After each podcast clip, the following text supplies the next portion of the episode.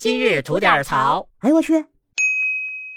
您好，我是肖阳峰。今天咱们来聊一聊啊，一家破产的核酸检测公司以及这个即将破产的行业。要说这三年啊，咱们最熟的一件事儿嘛，就是核酸检测了。排队扫身份证，摘口罩，张嘴捅，哎，戴口罩走人。这一般情况下三天您得来一回吧，有的时候啊还得一天一来呢。咱国家那么多人，这门生意那是多挣钱呀！这才放开几天呀，怎么就有公司倒闭了呢？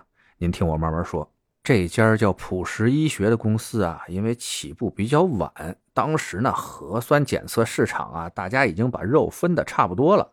那这家普实医学作为后来者想弯道超车怎么办呢？一个字儿骗。人家啊愣说自己有三百多名员工，宣称有二十四小时内检测十万人的能力，而且进入市场的时候啊，打出了同行难以置信的超低价。最后，生生让他在这个群狼环顾的市场里边，真就啃下了一大口肉。他们这公司老板啊，叫周明强，一八零后，在干这个核酸检测之前啊，人家是干工业检测的，就比如检测什么工业橡胶制品是否合格，哎，就是干这个的，根本就是一个医疗行业的门外汉。但是人家就是凭着胆儿大心黑，愣是在这个他不熟悉的领域里边挣了一笔大钱。但这钱来得快，祸事来得也快呀！各种数据的造假以及欺诈行为，让这个普实医学现在呢，因为非法牟利、核酸造假，他们实验室的各种实际控制人啊、法人代表啊等六个人已经被警方采取刑事强制措施。逮起来了，公司的营业执照呢也被吊销了，这就是怎么着啊？活该！哎，但咱说的是这普实医疗这一家倒闭的公司，但您知道吗？它绝非是个个例啊，它就是整个这个行业的缩影。想当初核酸检测轰轰烈烈的时候，您知道他们有多挣钱吗？我今儿就给您说个大概啊。在当初，这些公司的营业额随随便便就是几十个亿每年。就那啥啥山泉矿泉水那老板，他实际控制那叫万泰生物那家公司，就二零二二年前三个季度的财报，他就收入了八十六点五一亿。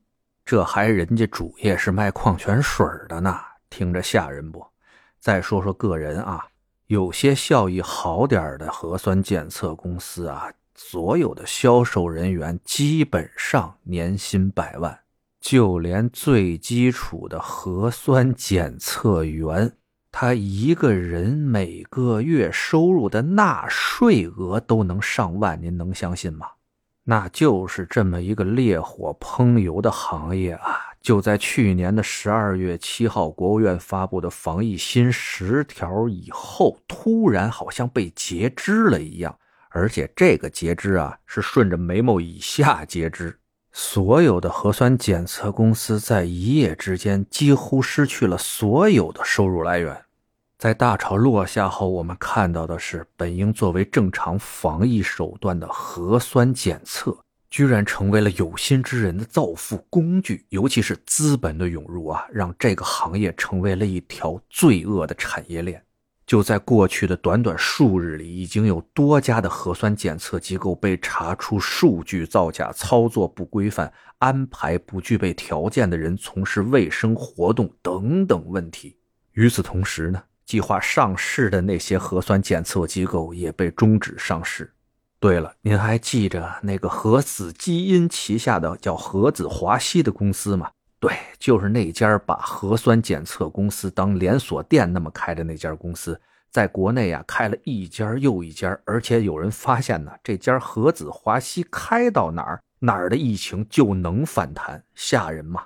就是这家公司，新疆的行政机关决定对核子华西公司的违规行为立案侦查。后续是否会追究刑事责任，让我们拭目以待吧。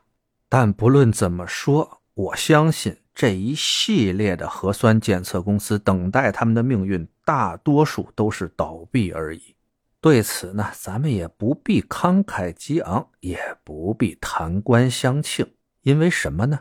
说白了，不过是一帮吃饱了人血的蛆变成苍蝇飞走了而已。